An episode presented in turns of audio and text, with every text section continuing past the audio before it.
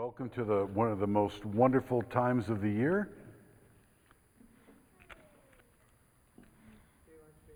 Daylight savings. I've been feeling like the Burma shave signs, or even I don't know about you guys, but when I was a kid, my my uh, my father was a principal, my mom was a teacher. So in the summertime, we would go off and see relatives. And I remember the one summer we went near South Dakota, and all we were seeing was like 300 miles to Wall Drug, 250 miles to Wall Drug. So with my parents, who would go see anything, like the world's biggest ball of string to the Corn Palace to all that, we went to Wall Drug. And so I feel like I've been like doing that to you guys. It's like, hey, we're getting close, we're getting close. You know, we get to all of a sudden have lighter longer. And, and I, I just love that. I don't, I used to hate leaving work and it would be dark. In fact, my admins would, would shoo me out, and they even did it Thursday, like reminiscent when we were in there. They say, Bill, you need to get out now. You need to get out now so you can get home while it's light. It's like, okay, I'll do it. So now it's going to be different because, you know, I used to drive home and have a couple hours. Now I'm just home for three days out of the week. So it'll be a new normal until they allow us to get back. And they're thinking late summer, fall, they'll, they'll have people back in the office on a regular basis. So we'll see. I already have some people that will never go back to the office again. Uh, they work in a position that allows them to do that. Others, no, no, you're coming back. You know, you, you're in charge of people, you're back. So, it'll be interesting. But thank goodness it's coming. And then praise God that we're seeing the U.S. finally start to open up. Like tomorrow, we're leaving for vacation and we're going back to the East Coast. And where we're going, they have stopped all requirements to wear masks. And, and actually, when you go to a restaurant, there you're indoors and there's no limits on who can be in there. It's full capacity. So what did I do? I contacted a friend that, that works there, and, and she said, Hey, just so you realize, when you're there, it's going to be St. Patty's Day, and there's a great restaurant you should go to. So I booked, and then what did I book? I booked us outdoors. It was like, I didn't even think about that. I should, should have took full advantage. But it's right there on the water. You're right there on the Atlantic. So it's like, how cool would that be just to dine outside, overlooking the water, listening to live music. So it, will be nice. It'll be nice. Uh, it'll be a nice change because, you know, they're so funny. They're bragging, they're like, you don't have to wear a mask. And I was telling some people earlier, it's like, the last time we went, you know, I walked into a Walmart in full compliance wearing my mask, and I'm like, I'm the only one wearing one. So I, that came off real quick. So, but now they're even doing away with that. So that's nice. That's nice. It's nice to see. Nice to get back to to that. And just praying that, you know, our state can can do that also. We're seeing. Because um, one thing you realize this is rather severe. Uh, if you look and see what flu deaths are typically, they're around 40,000 you know, people a year in the U.S. And, and this has claimed over a half million lives. So it is serious. It's something to take advantage of. But I really think they just need to use smartness in this. Smartness and making sure if you're susceptible, you're out. Because I was watching a, a video clip of a friend of ours that, you know, he went to high school with, uh, with Riley, but he was an exchange student from Norway and so I was watching a clip of his, and he was at a rodeo this past week, and you would have thought it was 2018. I mean, this country is all, they're all together sitting in a, in a stands. They're not social distancing, but they attacked it smartly. So if you're susceptible, you stay home. You stay home, and, and the healthy ones can go out. So hopefully we'll see something more like that. So, where are we going today? We're going to look at the last half of chapter 19. And we're going to be looking at more promises that Isaiah was given by God uh, for Gentiles being called to the Lord. And, and we saw that a couple weeks ago in 17.3. God had Isaiah write in 17.3, The fortress will disappear from Ephraim, and the kingdom from Damascus, and the remnant of Syria will be like the glory of the children of Israel, declares the Lord of hosts. So there we see Syria, which is being symbolized as Gentiles, will be like the glory of the children of Israel. Um, so we see that promise. We see this promise. We saw it first when it was given to Abraham, right? That he will be the father.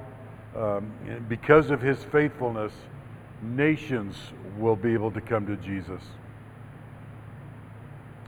So, in order to explain this further, though, God had Isaiah write about their lifelong nemesis, their archenemy, the Egyptians.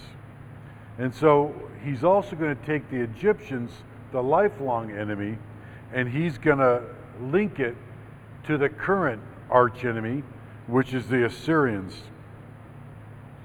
And at this time, to set the tempo for what's going on now, like we discussed two weeks ago, the Ethiopians had conquered Egypt. So this was like the Egyptian Force 2.0. And it was going around and it was offering its services to the world, saying, hey, if you're sick of our, our, our enemy, the Assyrians, we're going to help you. Just let us know. So, from around 715 BC and moving forward, and because it's BC, moving forward is counting backwards, right? So as we go moving forward to 714, 713, um, Egyptian Egypt 2.0 was behind every anti Assyrian scheme with the other kingdoms. Um, and we know right now, again, say the tempo, the current king of Judah here is Hezekiah. Hezekiah. But his father Ahaz had joined forces with the Assyrian army to repel the northern alliance, you know, Ephraim and, and, and Damascus, you know, because they wanted to come in, they wanted to scoop up the resources of, of their brother Judah, and they wanted to build up enough power that they could go and protect themselves from Assyria. However, Ahaz, remember the scene, right? We went over this passage. Isaiah went and said, Ahaz, you can ask God anything you want, anything, and, and, and show his power. Let him show you his power. And Ahaz was acting high and mighty and said, No, I don't want to put God to the test. When in reality, he ignored God and went to Assyria for help. So Assyria responded, came out, wiped out these northern kingdoms, moved everybody out, and put new people in. So that land is completely decimated. Decimated. So at this point in the world, there are two main powers there is Assyria and Egypt, which is backed by Ethiopia. Now, Hezekiah had differed from his father. He had left the Assyrian rule his father had placed Judah under. And now, I'm going to probably butcher this name, I love it though. Sennacherib was on his way to Judah to convince them to relent and rejoin the kingdom. And he wasn't going to ask them politely. Now, Egypt 2.0 met Sennacherib and the Assyrian army out in, in, a, in a place called, here's another butcher, I apologize, Eltekeh. They met him there. So you had an army ready for war. Egypt, very valiant force, chariots, horsemen, everything. And the Assyrians routed them, took them out. So Egypt offered no help. So, you know, get this in your mind. Here you have this Assyrian army that wiped out this force, wiped them out. And now they're on their way to lowly Jerusalem, this small little city, no real army there. They're on their way. They're feeling pretty confident, right? they're feeling really confident that, you know what, they're going to come in and they're going to rout this place. And better yet, if we remember, well, actually, as we go further, we're going to hear about this story. And I think it's uh, Isaiah 36. And it's also in 2 Kings, where you get this story about how they called them out. trash talking, saying, hey, you know what? God isn't with you. Look what we've done. We've destroyed everybody. As an army, we've destroyed everyone. Just give up. We will take you, we will move you out to your own land. You will live in a new land. You'll have your own vineyard, you'll have your own food, you'll be fine. But if you stay, we're going to wipe you out. So they were feeling pretty confident about this. But we remember, or and we will go over it again, Assyrians lost that. They lost it, right? God came in, the angel of the Lord came in and took out 180,000 soldiers in one night.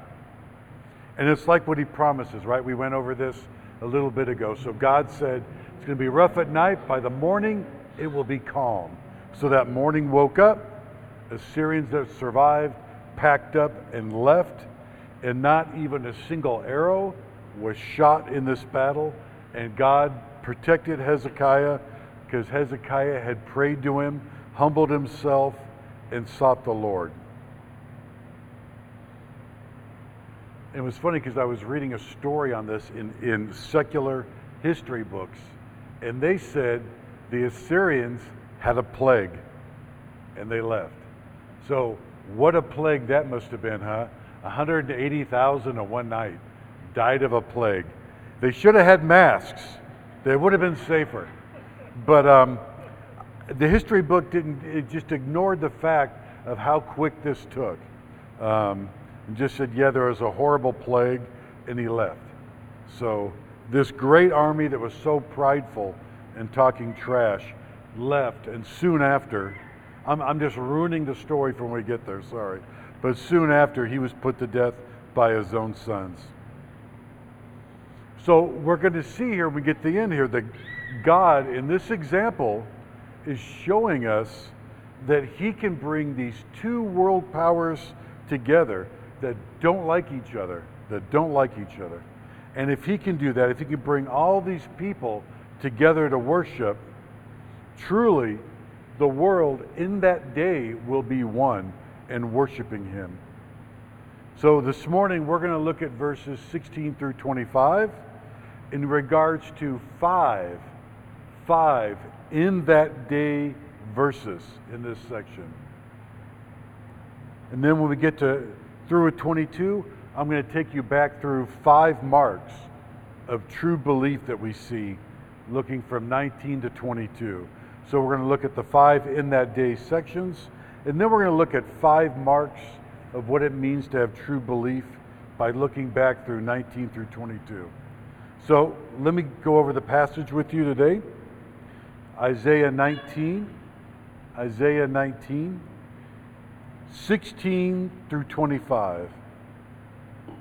In that day, the Egyptians will be like women and tremble with fear before the hand of the Lord of hosts that shakes over them. And the land of Judah will become a terror to the Egyptians. Everyone to whom it is mentioned will fear because the purpose that the Lord of hosts has purposed against them. In that day, there will be five cities in the land of Egypt that speak the language of Canaan and swear allegiance to the Lord of hosts. One of these will be called the city of destruction. In that day, there will be an altar to the Lord in the midst of the land of Egypt, and a pillar to the Lord at its border.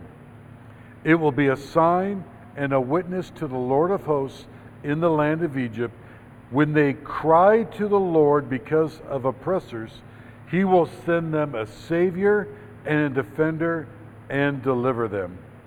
And the Lord will make himself known to the Egyptians, and the Egyptians will know the Lord in that day and worship and sacrifice and offering. And they will make vows to the Lord and perform them. And the Lord will strike Egypt, striking and healing, and they will return to the Lord, and he will listen to their pleas for mercy, and he will heal them.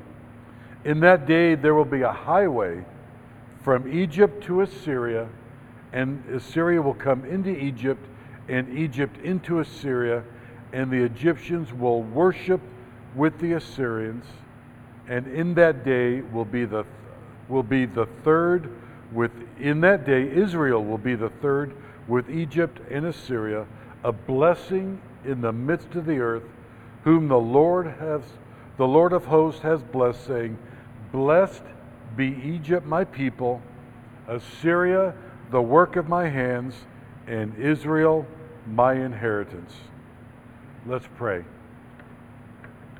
Dear Jesus, I just want to thank you so much for this morning, for the, the time to get together as your people. And as Colleen prayed earlier, that we get to, to focus on you. We get to clear our minds of the world. We get to clear our minds of, of everything that keeps our that keeps our focus during the week.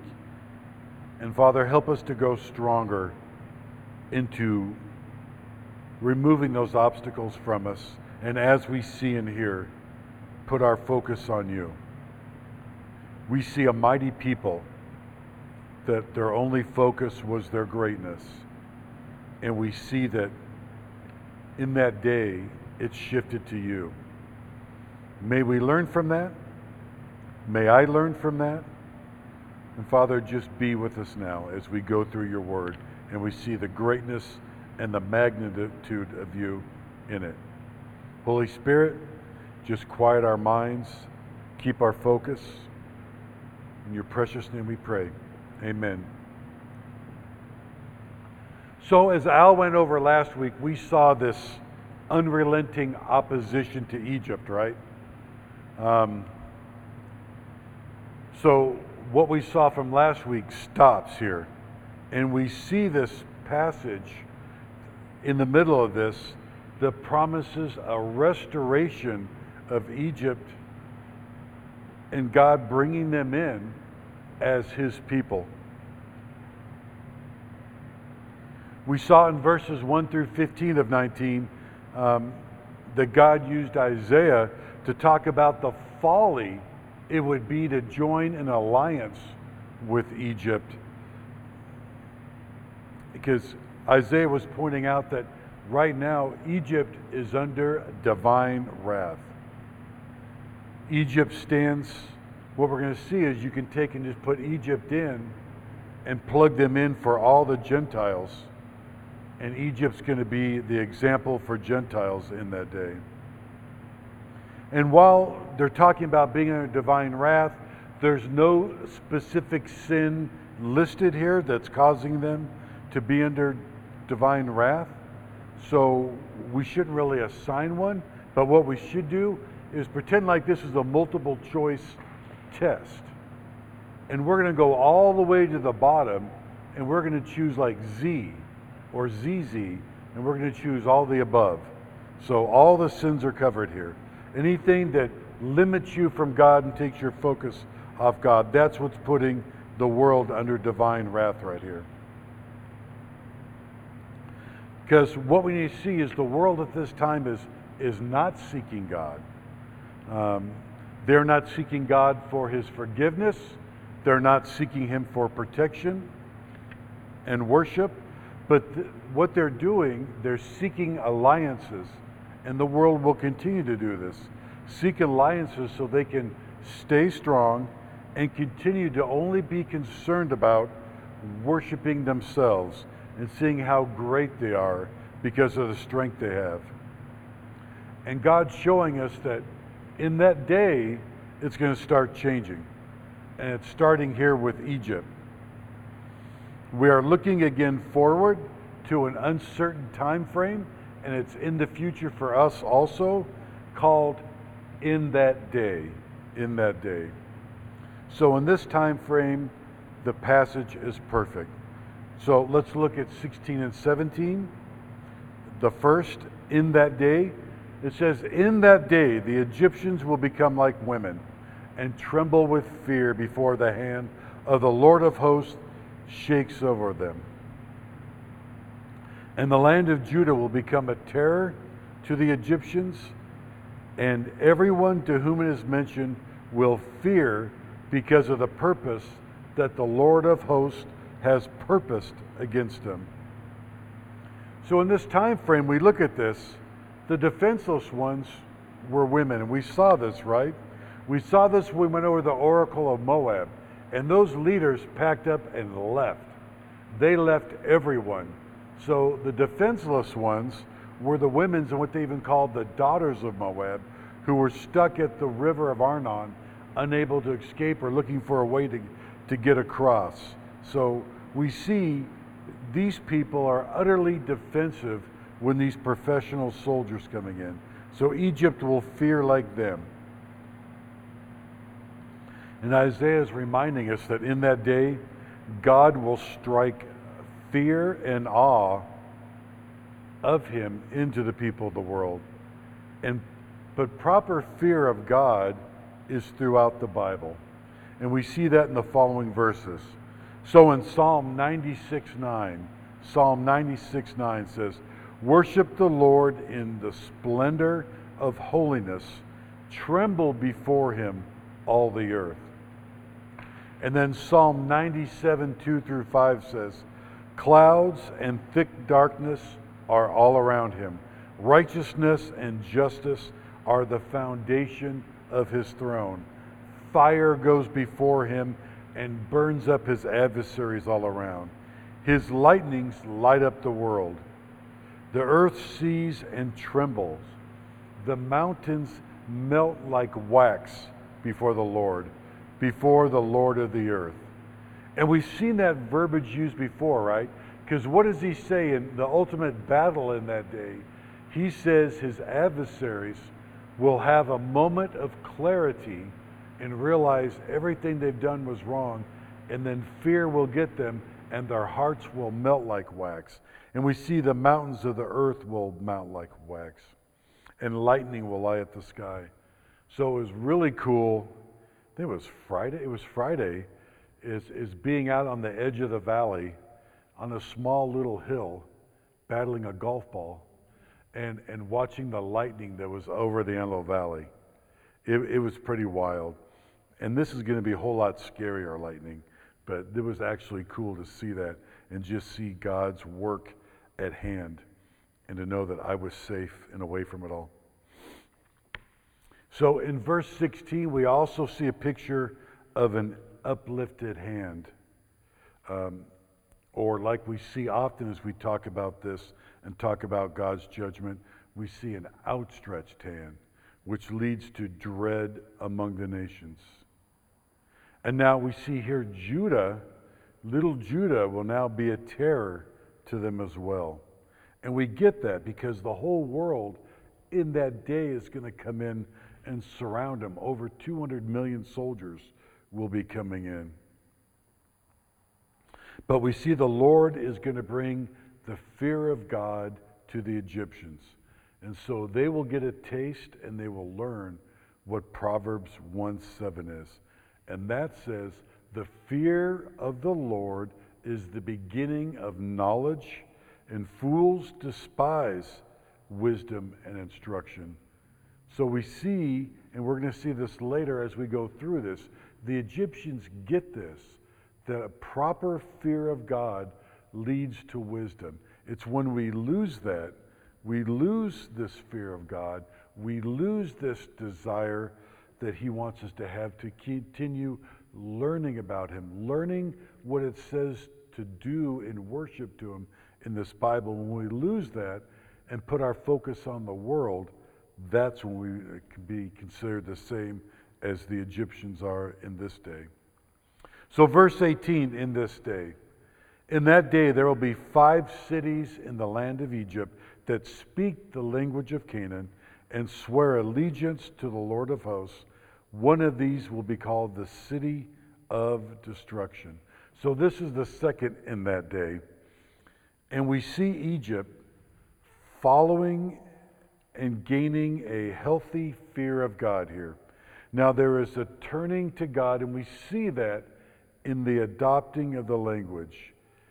That speak the language will mean that they're adopting the same language as we see that Judah has. And it may signify the beginning of a return of the world to one language that hasn't happened since the Tower of Babel. The second step of them turning to God is the swearing of allegiance to God. So basically, Egypt has made an outward promise to God, and that is the promise of turning to Him, and that's occurring in this day. Um, I think the key about the number of cities is it means it's starting out small, but it, the key is that they're coming. This long-time enemy is coming and turning over, and it's beginning with a few small cities, and pretty soon we're going to find out it's the whole country that's making this commitment to God. 19 through 22, the third in that day.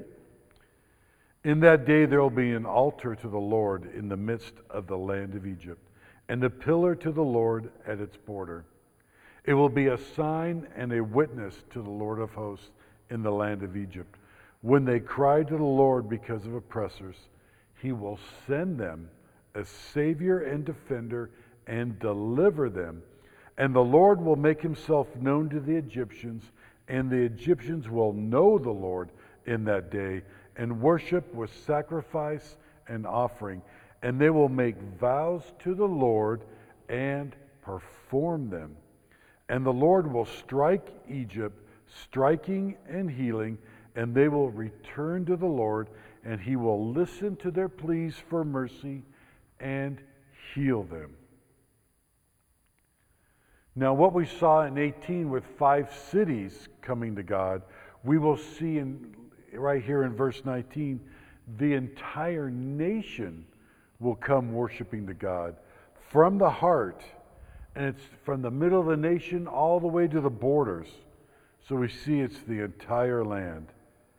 And then verse 20, we see something beautiful. We see a reliance on God and only on God for protection. They, this mighty land that people would come to for help, will cry out in prayer to God, cry out to Him to protect them instead of seeking help from themselves or thinking they got to do it themselves.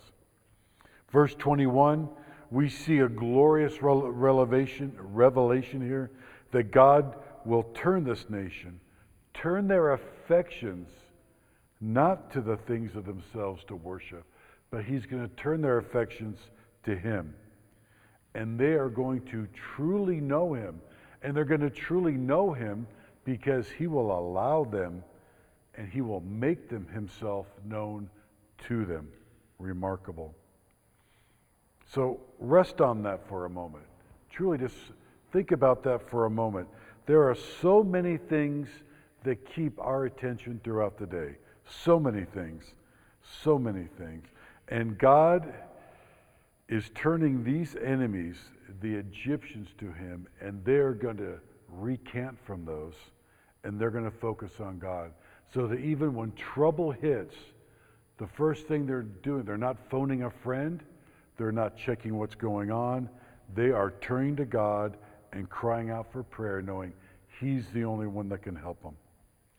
That is an absolute miracle to see that these enemies of God have fully converted. In verse 22, um, the thing I got out of this was the first thing was Proverbs 3:22 is going over this. Proverbs 3:22 says, "The Lord reproves him whom he loves, as a father the son in whom he delights.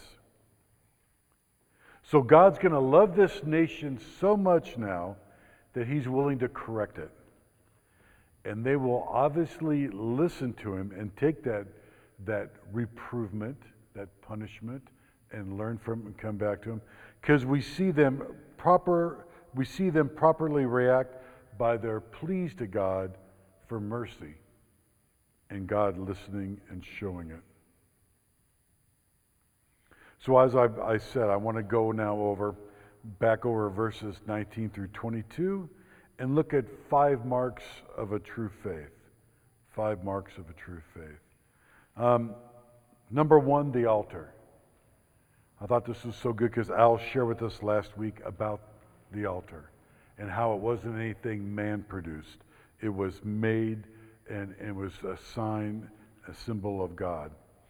So 19 and 20 talk about the altar. So, what the altar is, it's a place, think of it, it's a place where reconciliation happens. We see that, right? Where it's, it's the honor of God. Um, and, and here, the border pillar marks the place where God dwells. So, in this land now, they have the border pillars and they've made altars to outwardly signify God dwells here.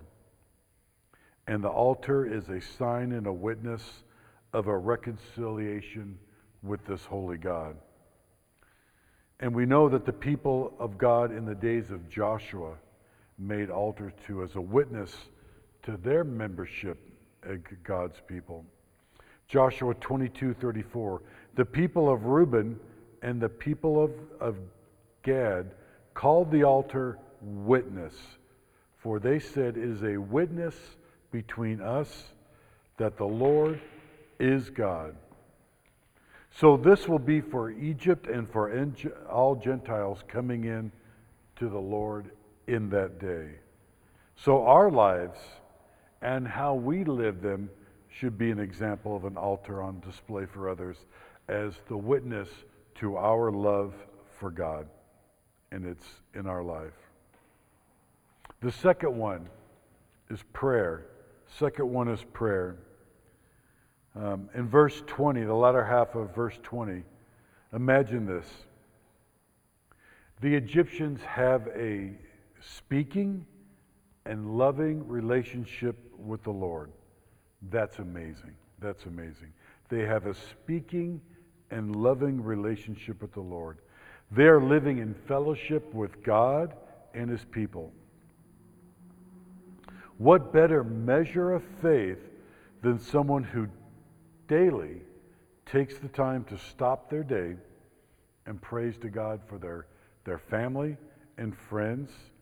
And, folks, by doing that, it's an active submission to the God of the world that you're stopping and providing that submission and having that conversation. And I say it's a miracle because I've, I've been to this place I went with my wife. We went on a missions trip there, and it's it's you know I first heard this passage from the leader of our group because I always figured Egypt, you know, you guys are rotten to God's people. You know, you're all going to pay the price. And he preached this passage, and I'm going, oh no no no that's not right. They're in trouble. Egypt, Egypt is in trouble. And as we went to this one Egyptian Christian's house for dinner, I was doing a lot of praying because you know I was going to eat food made by their hands. It wasn't going to be KFC or McDonald's. It was going to be Egyptian lasagna. I'm just going, please, please. And and the reason is a lot of us were getting sick. I mean, we start off, the, you know, the first visual. We went up on the rooftop to have our first meeting before we went out and, and witnessed to, to Egyptians. And this one family had brought their young daughter. I think she was like in junior high. And she proceeded to look over at our music pastor and just throw up all over him. So it was like, oh, she's down. And uh, Colleen was down. So you think about this as we're in Egypt in a foreign land and we're out ministering and my wife is in a hotel room, miserable. So it was like, oh, was that the smartest thing to do? But it worked out. So as we're walking through to this guy's house and I'm praying, these people are shouting at us. And I was like, oh, how you doing? And the guy said, no, that's not a good shout. You know, we're, we're Christians were not thought of very highly back then. So we would go into a Christian's house. They would scrape up a few dollars to go get us a warm soda to drink. It was like, I can't do another warm soda, but we're told to shut up and drink by gives a sign of hospitality. And you're finding out that this very educated Christian man, bachelor's degree or, and, and master's, and it happened almost every house we went to. There was a very educated man there, and his job with this degree, because he was a Christian, was to be a clerk in a store. And basically, just stock the shelves and help people out. Because you're a Christian, you couldn't get the same jobs that a Muslim could. And so in this neighborhood, people shouting us, it wasn't saying hi, it was calling us names because we were Christians among other Egyptian Christians in a Muslim neighborhood. One night, it was pretty wild because we had just finished a message and we were loading up in a van. I guess the neighbors had enough of us. And we're getting the van rocked. It was like, all right. We're all happy. You go like, this is cool. It's like we're rock stars. It, was like, no, you realize this van better get going or they're going to pull you people out. So all that's going to go away. All that's going to go away. And the cool thing is, is I have a guy, he's probably passed away by now, but we made a promise that when we get to heaven, we're not talking through an interpreter. His name was, his English name to me was George. He was an older man, loved him. I can't wait. We're going to find him when I get to heaven, and we're going to have a conversation. That is so cool. And the Egyptians in this day are doing that. They're doing that.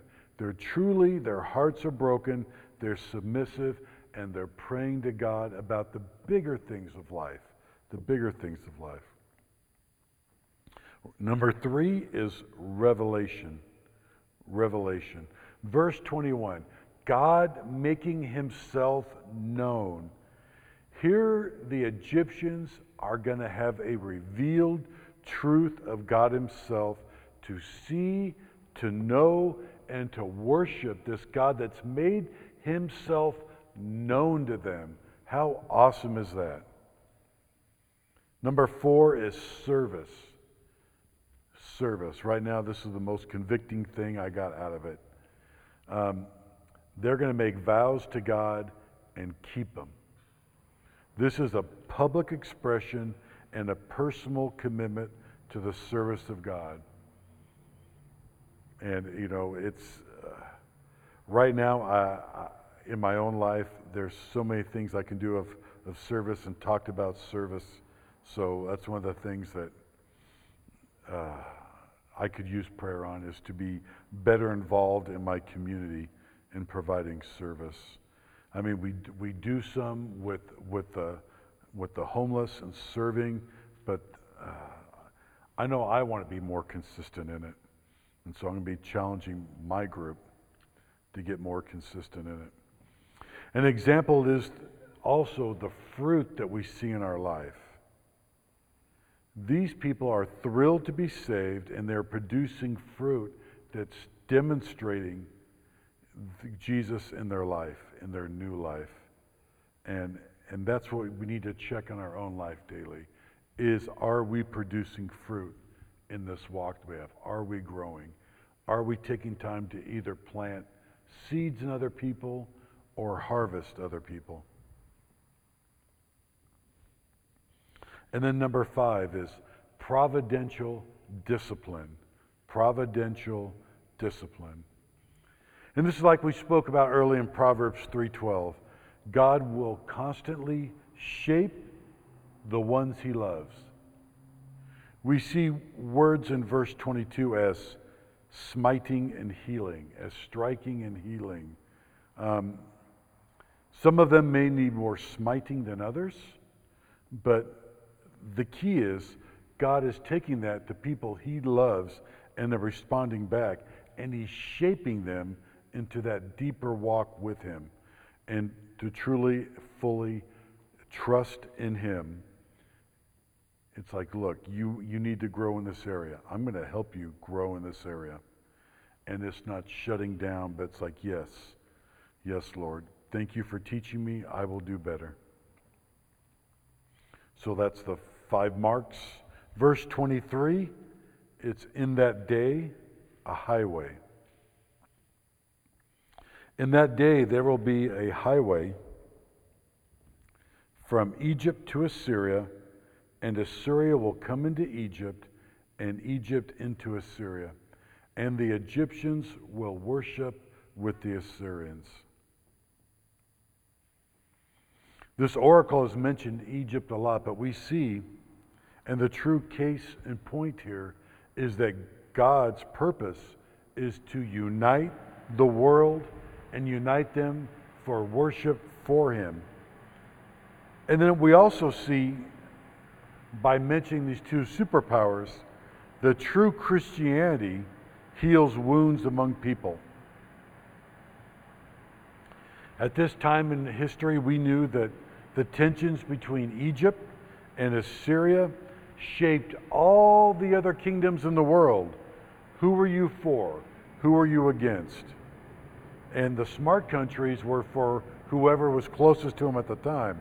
But, you know, you had to choose who you were against.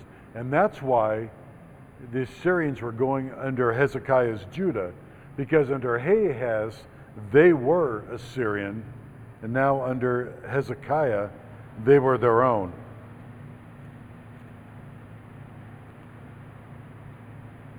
So, as we mentioned, a few Egyptian cities moved to God, then the nation, and now we're seeing that it leads to the world coming to Him. So, imagine in today's context, you have all the nations that surround Israel, they don't like Israel.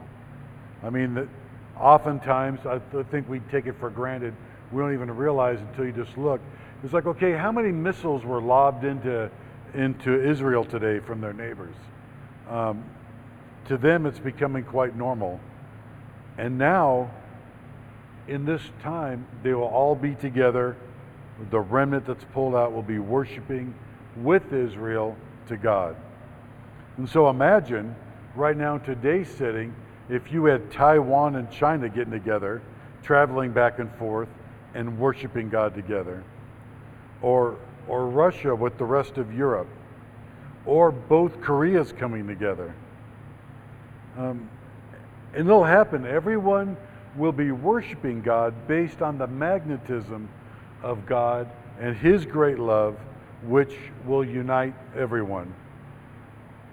And the picture of a highway here is a raised road, much like we have today in our freeways. And it will be a picture of free use. It's a picture of free use, no roadblocks, no toll booths, none of that. You're not going to be in heaven and get a letter saying, you took a toll road and you didn't have your transponder. You owe. None of that's going to happen. None of that's going to happen. 24 and 25, in that day. In that day, Israel will be a third with Egypt and Assyria, and a blessing in the midst of the earth. Whom the Lord of hosts has blessed, saying, Blessed be Egypt, my people, Assyria, my, the work of my hands, and Israel, my inheritance. So, this final in that day section, we'll call it the capstone. Because the, the, the fellowship they feel in 23 is cemented when God says, Egypt, my people, Assyria, the work of my hand, and Israel, my inheritance. At the beginning of this section, when God's performing this work, Judah was to be feared. Now God's people are going to be a blessing to one another as they worship together this one true God. And think about this. At one point in history, we read this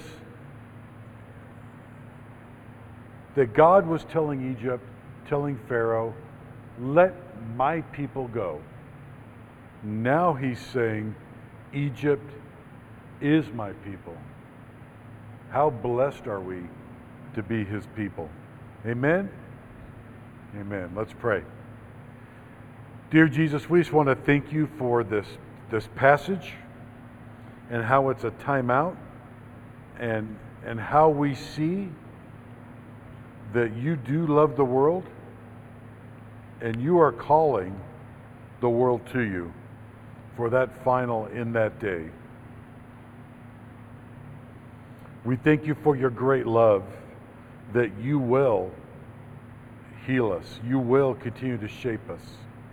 Father, just be with us. Help us to, to really follow the lead of the Holy Spirit and seek it daily and truly, truly focus on you and take that time to continue growing in you so we can grow and understand your big mission for us. We thank you so much for that. Amen.